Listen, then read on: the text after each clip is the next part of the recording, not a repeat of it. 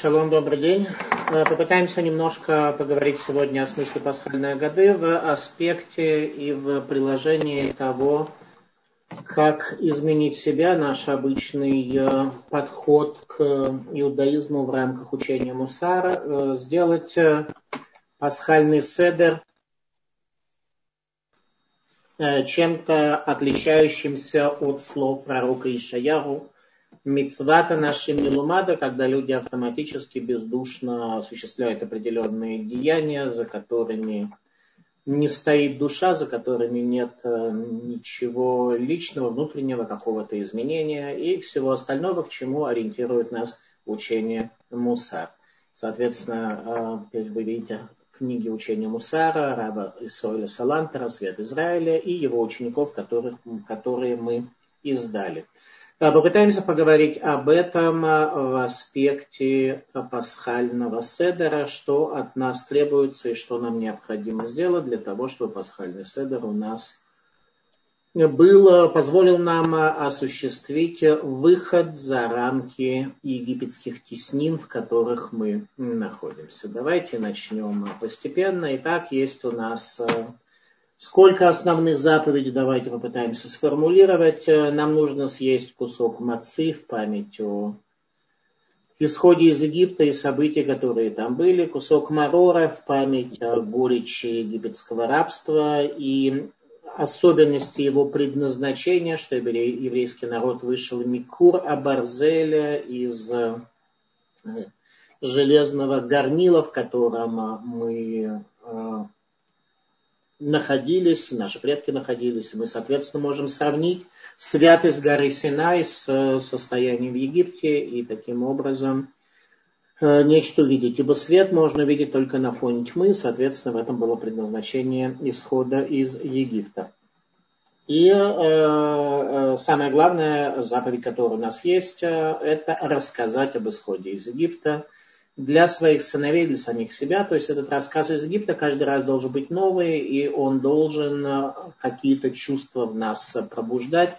Он вообще должен быть каким-то живым. Не мертвое чтение каких-то текстов и поедание и выпивание четырех бокалов в знак четырех степеней освобождения, а эти э, степени освобождения каким-то образом нужно прочувствовать, ощутить. Э, ну, так, чтобы, если вдруг у нас э, будет какой-то гость, чтобы он увидел наш пасхальный седер и пришел к ему заключению, что есть святость в этом доме, есть там возвышенность, и что-то там такое, несомненно, есть. Если он скажет обратное, что здесь формально были соблюдены и исполнены какие-то деяния, и не более того, то это будет весьма печально. Поскольку каждый дом посещает, в принципе, пророк Ильяру, в конце э, своего, э, в конце пасхального седера, а пророк Ильяру приходит в мир только тогда, когда люди жертвуют собой во имя Бога, в рамках учения Мусар мы говорили, что пожертвование собой не предполагает смерть, как правило, сегодня во всяком случае, а предполагает умерщвление приниженного, упрощенного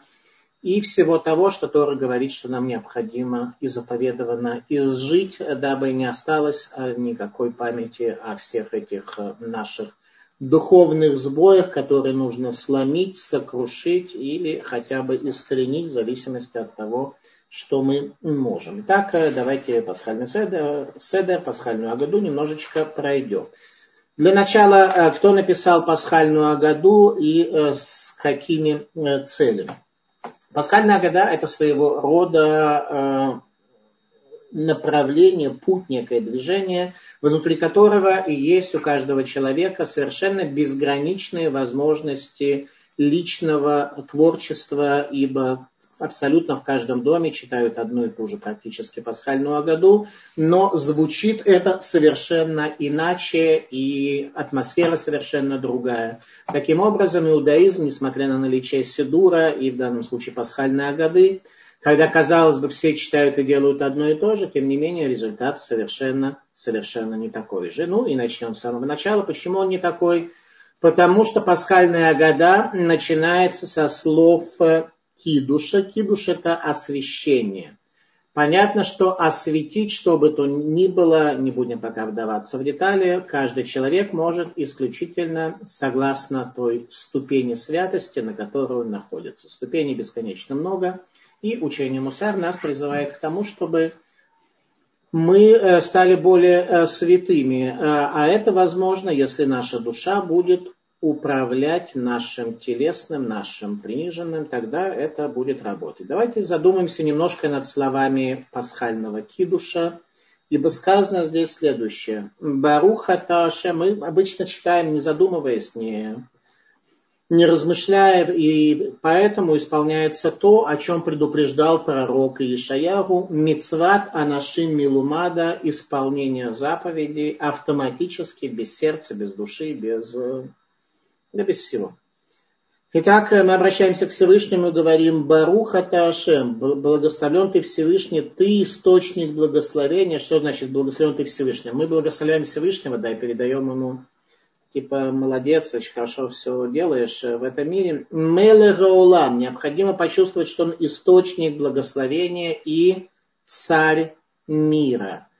Улам на иврите происходит от слова ГЛМ – сокрытие, то есть мир в аспекте Вселенной. ГЛМ – сокрытие, Всевышний является царем, несмотря на то, что вынужден скрываться в этом мире, потому что мы его из этого мира вытолкнули, отделив десятую сферу Малхут от девяти более возвышенных сферот.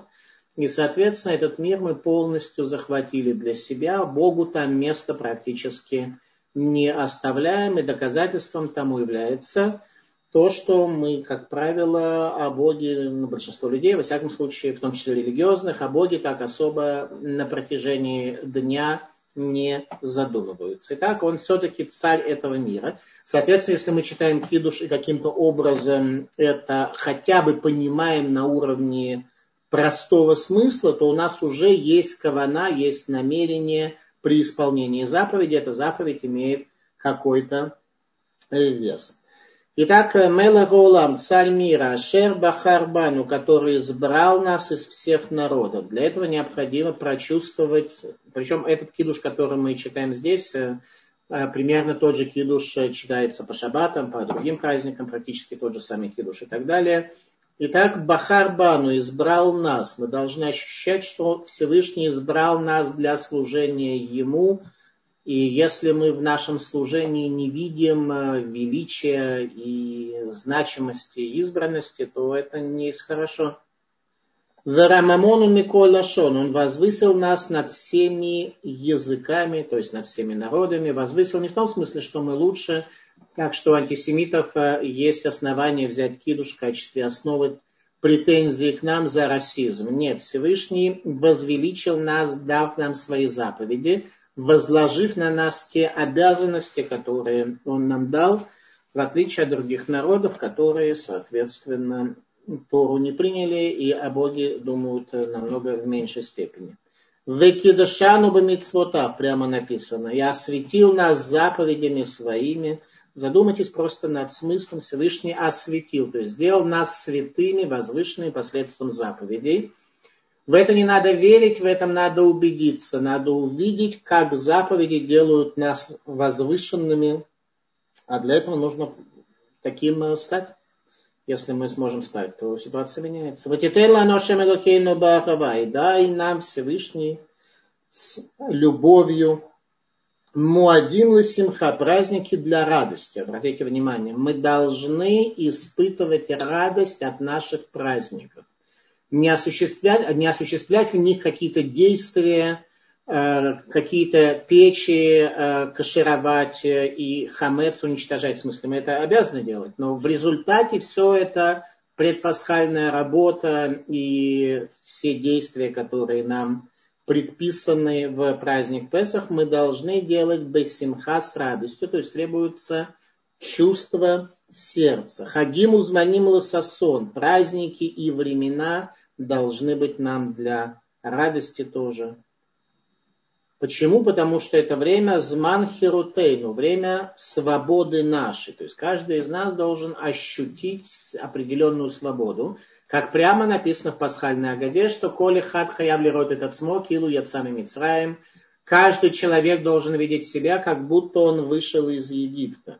И как это возможно? Значит, вышел из Египта. Те из нас, кто не были на территории Египетской республики э, сегодня, что они должны ощущать? Они должны определенным образом выйти за рамки теснины, ибо по определению у мудрецов Мусара симха, радость, является следствием расширения существования человека. Когда человек, когда его бытие расширяется, когда он что-то получает в этом мире – Э, деньги, подарки, что-то, он обычно радуется. Почему? Потому что его бытие расширяется, а если он что-то теряет, обычно он испытывает э, прямо противоположное.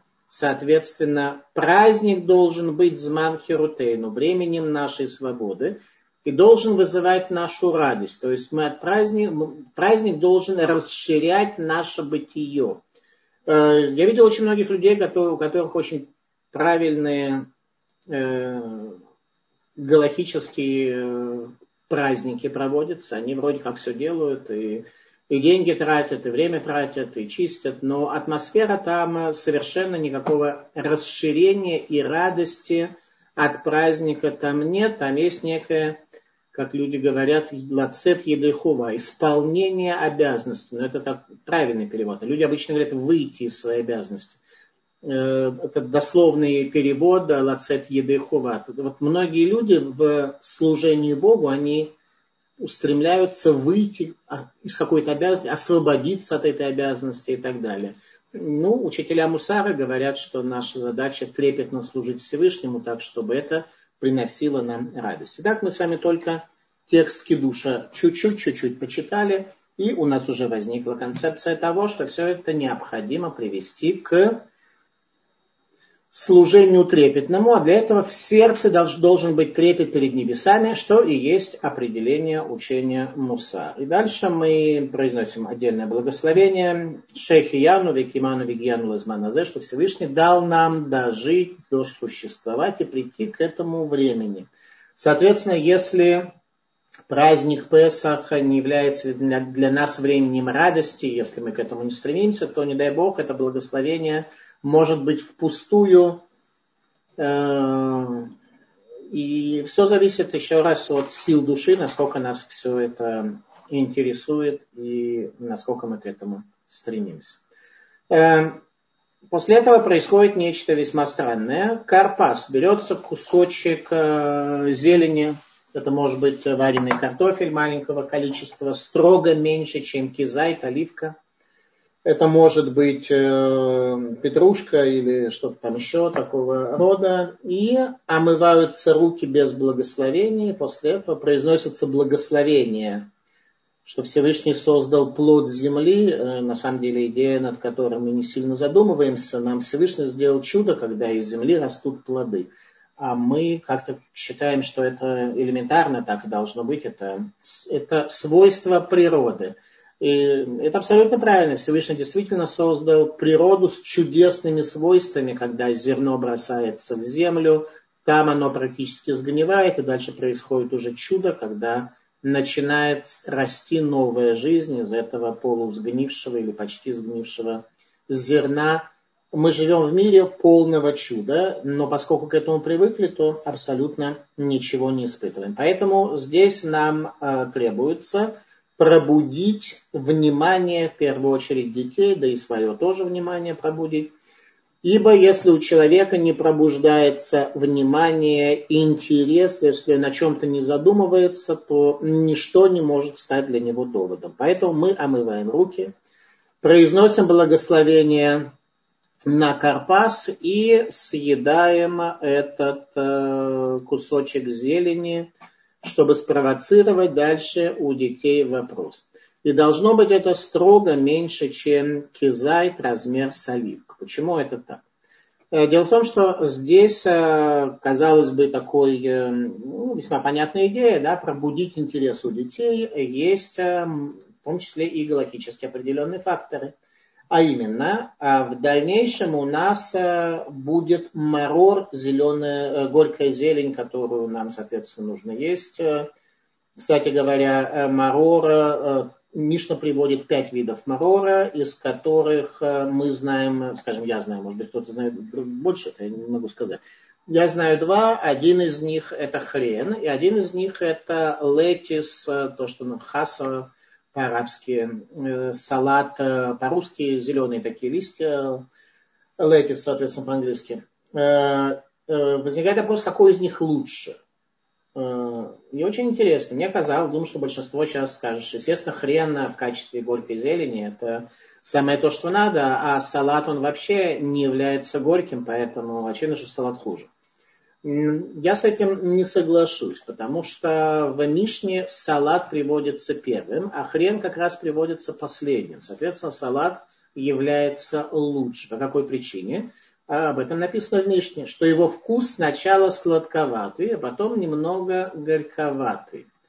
Ибо так устроено дурное побуждение, и пасхальный седер пришел для того, чтобы это, в том числе, как и многое-многое другое, о чем мы бы говорили, если бы наш урок тянулся дольше, многое другое пришел нас пасхальный седер, многому другому нас пасхальный седер пришел научить. Так было в Египте, сначала сладко, потом горько, и так со всеми грехами, которые мы совершаем, сначала сладко, а потом горько.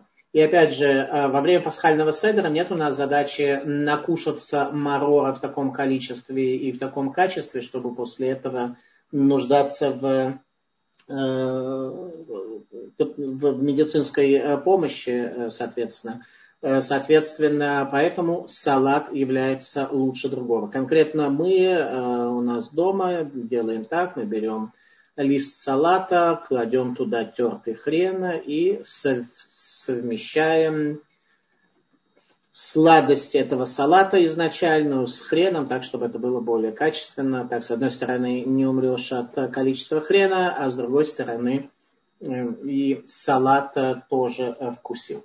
Таким образом, э, э, марор является чем-то очень важным, однако на марор не установлено благословение Буре Приадама, что Всевышний произвел такое чудо, как плод земли. Соответственно, возникает вопрос, э, нормально ли это, есть марор, произнеся на него только благословение, что Всевышний заповедовал нам есть горькую зелень, чтобы вспомнить о том, как это было в Египте, без того, чтобы не сказать э, о том, что он из земли. Э, обычно, когда мы едим сначала хлеб, в данном случае маца, то все, что, кас... все, что является пищей, связанной с хлебом, то есть вся трапеза, на нее мы не говорим никакого дополнительного благословения, потому что благословение на хлеб включает все остальное. Однако марор, который мы едим пасхальный седер, не является элементом пищи, который следует за хлебом. Он, если бы в любой другой Э, день года, когда нам не заповедовано есть марор, мы э, съели кусок хлеба, решили хрена тоже э, немножко использовать пищу, то тогда, несомненно, на хрен не нужно было бы говорить дополнительное благословение, как на все, что является элементом трапезы. Но в Песах у Марора есть особая задача, есть особая функция, заповедовано его есть. Поэтому благословение на хлеб его не очень покрывает. Соответственно, когда мы едим вот этот первый элемент овоща, то есть карпас, произносим благословение Боре нужно иметь в виду, что это касается также марор, который будет позже. Обратите внимание, как вообще все просчитано, в том числе и до деталей благословений, которые нужно произнести. А именно, самое первое благословение – когда в соленую воду мы макаем а, петрушку или вареный картофель или что-то в этом роде, мы должны иметь в виду, что это благословение касается также марора, и мы должны съесть четко меньше, чем оливку, потому что иначе требовалось бы сказать благословение после овоща, и, соответственно, первое благословение, оно бы потеряло свое, свою силу. Э, это галактический аспект э, Карпаса, с чего я хотел бы начать. Э, дальше сказано следующее. Галах Маания, вот хлеб бедности, который ели наши отцы в Египте. Всякий, кто голоден, пусть придет и ест вместе с нами. Всякий, кто нуждается, пусть придет и проведет пасхальный седер вместе с нами. В этом году здесь, в следующем году в земле Израиля. Итак, обратите внимание. Сразу же после кидуша, еще прежде, чем мы начали, что бы то ни было делать, говорить, осуществлять, мы приглашаем бедных, нуждающихся, нуждающихся в материально или духовно. Есть люди, которые материально очень не бедны, но они нуждаются в нашей духовной э, поддержке. Для этого мы их, соответственно, приглашаем. Соответственно, если у человека пасхальный седр только для себя лично, такой, что он не оказал при этом помощь другим людям, то эти слова ему будет произносить достаточно тяжело. Сейчас я с вами поделюсь экраном и покажу. Это сайт Толдот Иерушалайм. Здесь у него есть э, сбор средств на пасхальный седр. Где это, где находится? Деньги. Видите, обратите внимание, самое первое, Кимха Деписха, помощь нуждающимся русскоязычным религиозным семьям – Видите, 17 тысяч долларов постоянно. Сейчас для, видите, здесь более чем 600 семьям помогает Толдот, Толдот э. Соответственно, э, каждый, кто хочет принять в этом участие, так или другим образом, или пригласить к себе реальных гостей, может это сделать. Да, когда я вам показал эту Кимху Писха, я лично да, принимаю в этом тоже участие и тоже Толдот э, Ру э, дал деньги вот на помощь нуждающимся для празднования Песах. Поэтому я не только говорю, а сам делаю. Соответственно, э, в самом начале пасхальной годы говорится о том, что ты должен быть полезным и приносить э, помощь и пользу также другим людям. Если ты этого не делаешь, то достаточно печально. Э, так жить неправильно. Ибо самый большой позор для Сурат Адам, для духовной формы человека – это быть бесполезным в этом мире. Каждый сам решает, в чем именно он будет полезным, каждый имеет ограничения финансовые и прочее, но самое страшное это быть бесполезным. После этого, когда мы окунули и провозгласили о том, что всякий, кто захочет, пусть к нам придет, и, соответственно, неплохо, чтобы кто-то приходил, и чтобы мы оказали другим людям какую-то помощь, возникает вопрос, а как вообще можно приглашать гостей на пасхальный седр. А именно, ведь это повествование, оно э, затрагивает ситуацию с временем приношения пасхальной жертвы. А пасхальную жертву можно было принести только для тех э, людей, кто записался изначально на эту конкретную жертву, которую приносили. Соответственно, если сейчас при, э, во время существования храма, если кто-то придет и скажет, очень хорошо, вот вы тут провозгласили, что вы ждете гостей, я ваш гость, приятно, так сказать, познакомиться. Ты ему скажешь, извини, мы не можем тебя пригласить, потому что главное в пасхальном седере это э, вкушение пасхальной жертвы, а ты не записался, поэтому ты от нашей жертвы есть не можешь. Соответственно, как же мы тогда приглашаем? Ответ очень простой, что приглашение повторяется для тех, кто был приглашен изначально, чтобы они чувствовали себя приятно, хорошо, и, соответственно, отсюда мы учим, что мы должны быть гостеприимны, чтобы гостям у нас было хорошо, приятно и комфортно, вне зависимости от того, как они себя ведут.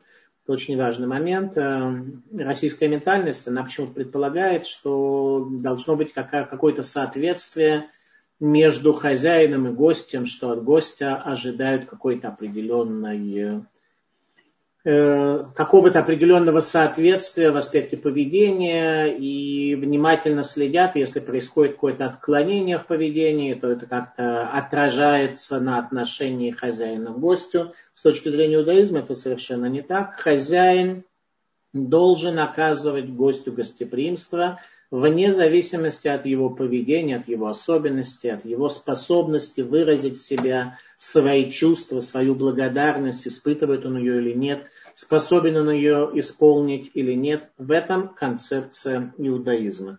Хозяин должен создать гостю приятные условия. Соответственно, если мы хотим быть евреями, в большей мере, чем сегодня, то нам это необходимо сделать. А концепция здесь очень простая. Мы все, скажем, выходцы из России, являемся пленными детьми. Мы, мы родились в России, где совершенно другая ментальность, совершенно другая реальность. Мы не были в семьях, э, в которых соблюдалась воля Творца, так как это на протяжении веков было в еврейском народе. Мы научились чему только чему только и как только э, мы... Э, не, короче, мы пленные дети, которые э, совершенно еще не приблизились к образу прежних поколений, к чему мы должны устремиться. И в условиях духовного сбоя последних поколений это особенно тяжело, поэтому нам, в частности, мудрецы помогли, установив пасхальную Агаду. Дело в том, что пасхальная года была написана сразу же после разрушения Иерусалима. Имеется в виду второй храм, когда наступил период римского изгнания. Э, суть римского изгнания – это э, когда римская металлическая пята с орлом э, она топчет все ценности, которые есть в этом мире, и провозглашает, что только три первоначала являются источниками энергетики в этом мире, кина, тава, выковод, страсти, э, зависть, страсти и стремление к славе. И, в общем, вся история Рима – это история убийства, э, прелюбодеяния и, соответственно, и идолопоклонство в какой-то мере. Э, Причем идолопоклонство не в рамках служения идолам, а, а в рамках использования энергии идолов, соответственно, их верованию. То есть э, вот это и есть концепция Рима. Именно в этом мире мы, как пленные дети, возникли. Поэтому все то, что раньше в прежних поколениях было очевидно – и когда мы читали с вами книгу, что в этом и была суть, что Всевышний избрал нас для служения Ему. Векидшану бамитсватава, осветил нас своими заповедями. Все это очень сложно нам воспринять, очень сложно поверить. Э, потому что мы живем в мире уже в конце римского изгнания, когда совсем-совсем э, стемнело. И сегодня говорить о религии э, очень сложно, потому что люди вообще не видят, не понимают. И мы сами, даже если что-то и понимаем или принимаем какое-то соблюдение каких-то заповедей определенных, то все это только исключительно в рамках соблюдения каких-то действий, а сердце наше – в общем-то, в большой мере пустое, в нем нет ничего, чтобы э, эти заповеди были трепетно исполнены. Именно этому мы должны учиться, и это и есть определение Мусара. Трепет перед небесами. Если он заполняет сердце, тогда все заповеди исполняются совершенно другим способом. Пасхальная года именно и начинается с повествования о том, как э, проводить пасхальный седер после разрушения второго храма. Это главный вопрос, который интересовал мудрецов э, э, э, периода Ешивы в Явле. А именно, мы сегодня говорим о исходе из Египта, мы говорим о чудесном спасении, которое Всевышний для нашего народа содеял. При этом мы находимся в изгнании – евреи рассеянные от э, северного полюса до южного полюса и по всем частотам и долготам, э, и храм разрушен, и что мы, собственно, сегодня празднуем. Если нам что сегодня праздновать, это первый вопрос, который вообще стоял у авторов пасхальной Агады, и найдем ему сейчас мы решение. Что мы сегодня празднуем? Ма нахну хогиги Итак, повествование следующее. С этого начинается, по сути, пасхальная года, после того, как мы пробудили внимание детей, и они задали четыре вопроса. Чем эта ночь отличается от других ночей? Сказано так. Маседа Раби Илязар, Раби Лезар, извиняюсь, Раби Ирашов, Раби Илязар Бен Азалия, Раби Акир, в Раби Тарфан, Шахаюми Субим Бнебрак, Вехаюми Саприм Бецияс Мицраем, Коли Тугалайла, Ад Шебау Талмидейхем, Вамру Лакем Работейну, Гезман Клиачма Шельшахрис. Итак, история. Когда собрались главы поколения, Раби Илезер бен Гурканус, э, ученик, главный ученик Рабана Йоханана бен Закая, тот, кто стал главой поколения после разрушения храма, и Раби Рашуа, его главный оппонент, э, Раби Элезер бен Азария, который был президентом еврейского народа в тот час, и Раби Акива, величайший ученик Раби Лезера, и Раби Тарфон, который во всем спорил с Раби Лезером. И они вместе провели пасхальный седр в Бнейбраке. Неизвестно точно, где этот город находился. И они рассказывали об исходе из Египта. Всю ту ночь, пока не пришли их ученики и не сказали, учителя наши, наступило время чтения Шма, э, утренней молитвы. Наступило время утренней молитвы. Что обычно люди понимают из этого повествования? Что вот э, большие мудрецы проводили пасхальный седр, поэтому мы с вами тоже должны. При этом что они делали? Что является основной частью пасхального седера. И люди непосредственно видят, что из четырех элементов пасхального седера, а именно э, выпивание четырех бокалов вина, э, съедание мацы, из съедания марора и рассказа об исходе из Египта, главной частью является рассказ об исходе из Египта. Нигде не сказано, что нужно вместо четырех бокалов выпить 104.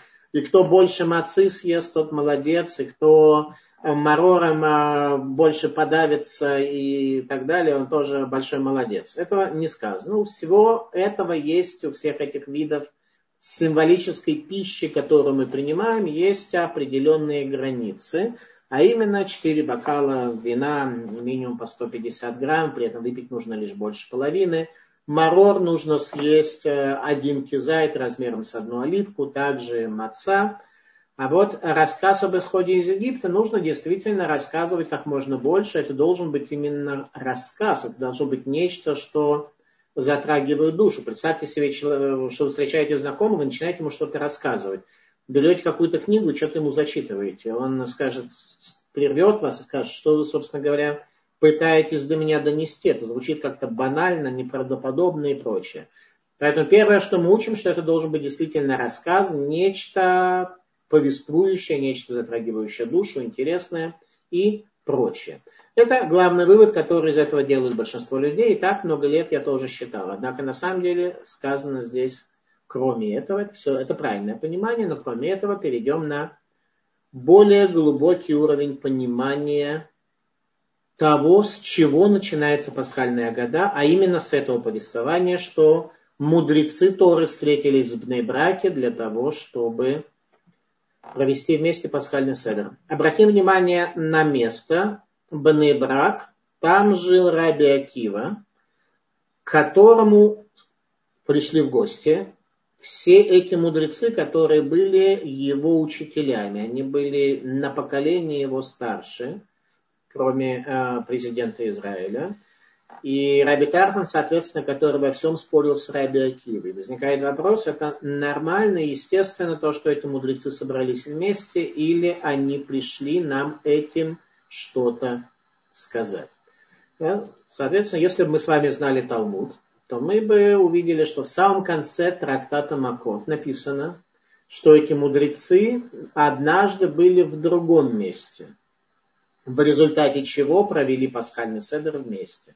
А именно, шли они возле разрушенного Иерусалима и видели, как лисы выходят из святая святых Иерусалимского храма, разрушенный, вознаменование слов пророка Ирмияру о том, что лисы будут, будут бродить э, по Иерусалиму и что этот город будет э, предан на разрушение. И все мудрецы заплакали. А Акива возрадовался. Спросили они его, Акива, чему ты возрадовался? Обратите внимание, там не написано Раби Акива, они сказали ему Акива, потому что они были его учителя, они обращались к нему по имени. Говорит Раби Акива, а вы о чем плачете? Они говорят, что наша святыня, святой Иерусалимский храм разрушен, а римляне празднуют свои победы так, что их э, шум во время их попоек стоит на 120 миль в каждую сторону, так написано в Талмуде.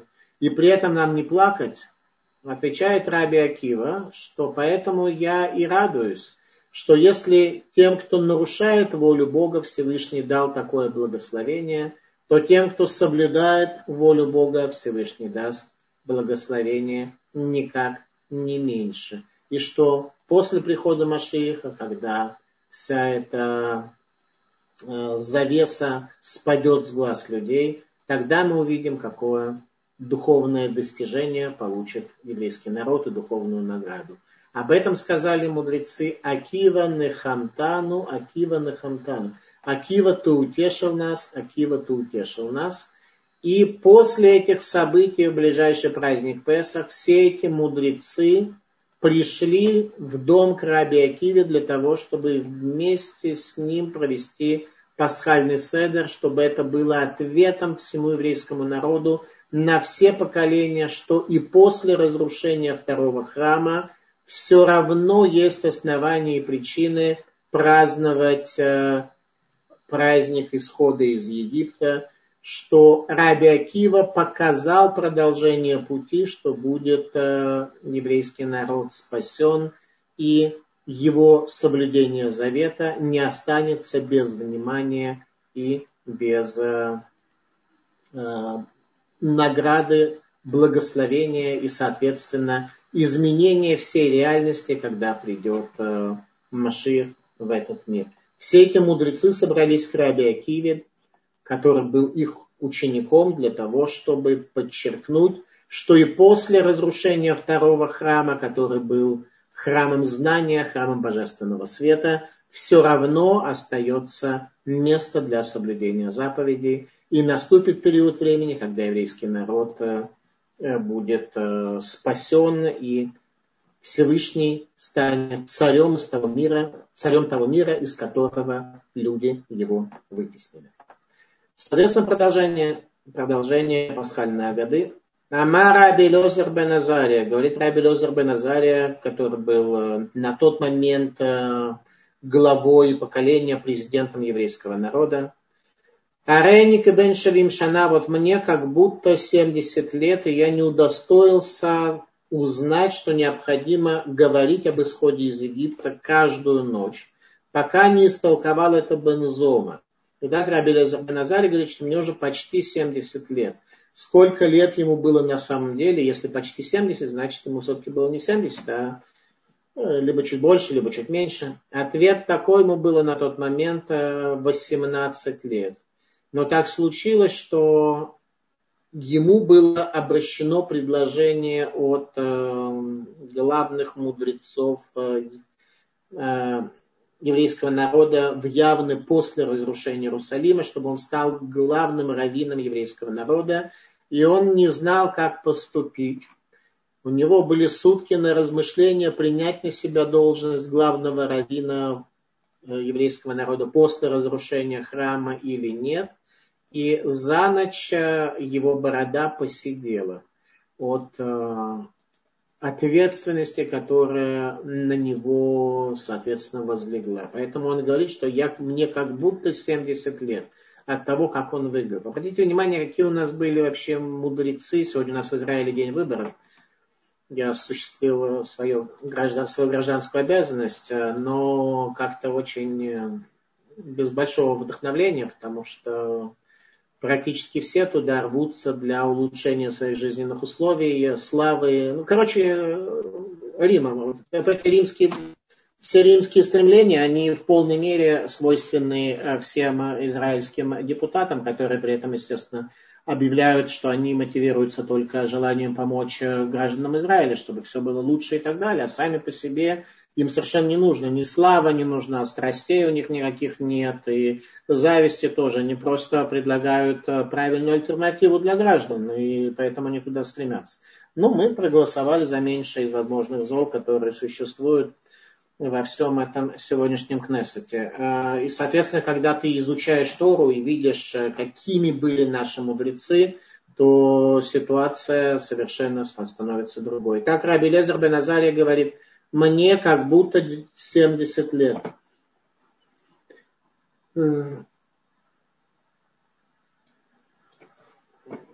мне как будто 70 лет, на самом деле ему было 18, как мы уже сказали. И не узнал я о том, что рассказывать об исходе из Египта необходимо все дни э, и все ночи. Мудрецы э, из этого выучили следующим образом. Так сказано в Торе. Леманки скорт йом цейтхаймерец мецаем коли хаеха. Чтобы ты помнил об исходе из Египта все дни жизни твоей. Теперь обратите внимание, написано все дни жизни твоей. То есть не раз в год нужно об этом вспоминать, что еврейский народ вышел из Египта, а все дни жизни нашей. То есть нам заповедовано вспоминать об этом каждый день. Чем же отличается праздник Песах? Праздник Песах есть тому особая э, нагрузка, особая задача, особый порядок. Мы в большей мере это делаем. Но в принципе тот еврей, который хочет быть не плененным ребенком, а человеком Тора, он должен каждый день исполнять заповедь, вспоминать об исходе из Египта. Если у тебя прошел день, когда ты вспоминаешь о своей славе, страстях, о зависти, но об исходе из Египта не вспоминаешь, то ты должен понять, что вот ты такой есть. Короче, то, о чем мы вспоминаем, то, о чем мы думаем, вот какими мы являемся, и это то, что нас определяет. И так написано «Коль емеха все дни жизни твоей. Теперь, почему написано «все дни жизни твоей»? Это истолковал Бензома. Если было написано, что нужно вспоминать об исходе из Египта дни жизни твоей, то мы бы поняли, что, что такое дни жизни. Каждый день нужно вспоминать. Почему написано все дни? Что слово все добавляет? Ведь в Торе нет лишней буквы, нет лишнего слова, поэтому слово «все» не является таким уж э, нужным. Дни жизни. Ответ слова «все» пришло нам что-то включить. И тут есть две точки зрения мудрецов Мишны, что именно. По первой точке зрения, это пришло включить также ночь, что недостаточно вспоминать об исходе из Египта днем, необходимо также ночью. А мудрецы говорят, что речь идет, да, ночью, что имеется в виду, что чит, э, при чтении э, третьего отрывка Шма Исраэль мы читаем э, также, там в самом конце говорится о том, что Бог это вывел тебя из земли египетской. Вот эти слова о выводе из, выходе из земли египетской необходимо э, при чтении Шма иметь намерение вспоминать об исходе из Египта. Мудрецы говорят не так, что Э, дни жизни это этот мир, все дни жизни это, так, это также пришло включить грядущий мир. А именно э, э, выход из Египта был бегством. Евреи только убежали из Египта, как сразу же египет, египтяне начали евреев преследовать. После этого совершается грех в пустыне, евреи приходят в землю Израиля, начинают делать какие-то ошибки, золотого тельца еще в пустыне создают и так далее. Э, короче говоря, произошло лишь бегство из Египта, когда небывалые чудеса э, настолько повлияли на еврейский народ, что лишили их свободы выбора. После чего евреи снова попадают э, в реальность, которая позволяет им грешить. Не так будет во время грядущего мира после прихода Машиха, когда зло окончательно и навсегда пропадет из этого мира, соответственно, тогда будет не бегство из Египта, а планомерный выход, когда уже э, никто не будет нас преследовать, никакие враги, ни внешние, ни внутренние, дурное побуждение будет устранено. И возникает вопрос, насколько будет уместно тогда, во времена грядущего мира, вспоминать об исходе из Египта. И ответ, что праздник Песах останется и тогда, ибо он был основой всего существования мира, который привел творение к грядущему миру. Соответственно, коль хаеха, все дни жизни твоей, пришло включить также и то самое время. Э, ближайший шаббат у нас э, называется Шаббат Гадоль. Большой шаббат. Э, что означает большой шаббат? Чем он, именно он большой? Объяснение следующее, что большой шаббат – это время, когда Всевышний заповедовал каждой еврейской семье взять по барану и привести этих баранов к себе домой, не побояться, не постесняться. Египтяне будут спрашивать, что это за бараны, зачем вы их берете. Евреи должны сказать, что нам так Бог заповедовал брать их баранов, приносить их в жертву. А египтяне будут говорить, подождите, но это же наше божество, их приносить в жертву так вот по-еврейски это нехорошо, нам это не нравится, и мы, может, может быть, выразим вам а, свое национальное несогласие. А евреи говорят, а, Бог нам так повелел, и мы исполним его волю. И в результате египтяне снесли, и евреи это исполнили, и тогда была нам показана самая первая, самая фундаментальная наша возможность спастись от антисемитизма, когда мы не будем стесняться свои особенности религиозные э, в этом мире осуществлять, конечно же, не за счет унижения, глумления и оскорбления других народов, но мы не будем стесняться быть евреями. Когда мы евреями будем открыто, когда мы возьмем наши э, то, что нам заповедовал Бог, и исполним, то окажется, что будет, э, произойдет полное чудо, и в результате мы сами изменимся. Соответственно, если вы помните, то египетское рабство началось с ухищрения египтян, когда египтяне э, обманом евреев завели на субботник, и евреи решили поступать согласно требованиям египтян, чтобы не оказалось, э, что евреи являются нелояльными гражданами. И во время Шаббата Гадоль, Большого Шаббата, не побоялись евреи э, того, что египтяне могут усомниться, что они лояльные граждане. В результате они вышли за рамки собственной границы и это и есть то, что требует от нас мусар, сохранять свободу, сохранять свободу от своего естества, сохранять свободу от того, в чем еврейский народ находится. Поэтому это шаббат Агадоль, большой шаббат, во время которого читается автора последняя глава книги пророка Малахи, который говорит э, о... Последняя глава Танаха, самая-самая последняя глава Танаха, третья глава книги пророка Малахи, которая говорит о конце дней, э, как люди будут смотреть на этот мир. Итак, э, Шульханарух. Целый раздел Шульханаруха. В Шульханарухе есть большие разделы, малые. В целом каждый раздел достаточно большой. Целый раздел Шульханаруха посвящен всего нескольким словам о том, что шаббат перед Песахом называется шаббат Агадоль. И возникает вопрос, э, как нам исполнять этот шульханарух. Как, что нужно сделать? Хорошо, шаббат перед Песахом, шаббат Агадоль, большой, великий шаббат. И как нам это исполнять, что нам с этим делать?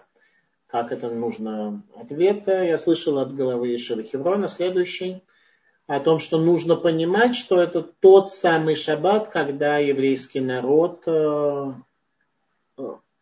пошел против природы человека, которая подчинена властям, подчинена странам. Это состояние, когда еврейский народ освободился от сковывающих его уз. А это и есть определение, задача, не определение, но задача, которая стоит перед нами в рамках учения Мусар. Соответственно, освободиться от влияния естества, от господства естества над нами. Это и есть то, что мы должны сделать. Э, глава Ишива Хеврона сказал следующее, что э, в этот шаббат необходимо упомянуть хотя бы, понимать в первую очередь, что это шаббат Агадоль, и исполнить это упоминанием об этом. Вместо Гуд Шабес и, соответственно, шаббат Шалом сказать Гуд Гройсен Шабес, хорошего большого шаббата, и шаббат Агадоль Шалом – хотя бы упомянуть об этом, это есть исполнение. И раз Шульханарух целый раздел Шульханаруха посвящает трем словам о том, что шаббат перед Песахом называется шаббат Агадоль, по всей видимости, это очень важно. Э, соответственно, автора, который у нас в связи с этим читается, сказано так. Э, говорит пророк Малахи. Со времен отцов ваших отступали вы от законов моих и не соблюдали их. Возвратитесь ко мне, я возвращусь к вам, сказал Господь Саваот. Всевышний обращается к нам, чтобы мы э, вернулись к нему. Мидраш Раба говорит, что это не были слова пророка, а божественный глаз, спускавшийся с небес, который слышали многие в те времена. Но народ начинает, когда Всевышний призывает нас, народ начинает торговаться. И скажете вы, в чем возвратиться нам? Может ли человек ограбить Бога, ибо вы грабите меня, говорит Всевышний, а вы говорите, чем грабили мы тебя, десятиное возношение. То есть начинается, Всевышний говорит, я не удовлетворен вашим служением, не удовлетворен вашей деятельностью, а вы э, при этом э, ведете торги и говорите, что мы тебе даем десятину и возношение, и э, торгуете с Богом, спорите. И скажете вы, что говорили мы о тебе? Тщетно служить Богу. Что скажут люди в конце дней? Тщетно служить Богу. Люди будут исполнять заповеди, но не будет у них никакого ощущения духовного удовлетворения от этого, потому что они просто не умеют это делать. Какая польза, что исполняли мы службу его и ходили унылыми перед Господом Богом воинств. Обратите внимание, этот мир создан Господом Богом воинств. Сколько всяких галактик, сколько звезд, сколько всякой красоты Всевышний создал в этом мире. А люди служат Богу и ходят унылыми. Они от иудаизма не видят никаких сил, не черпают ничего и так далее. Всевышний на это отвечает.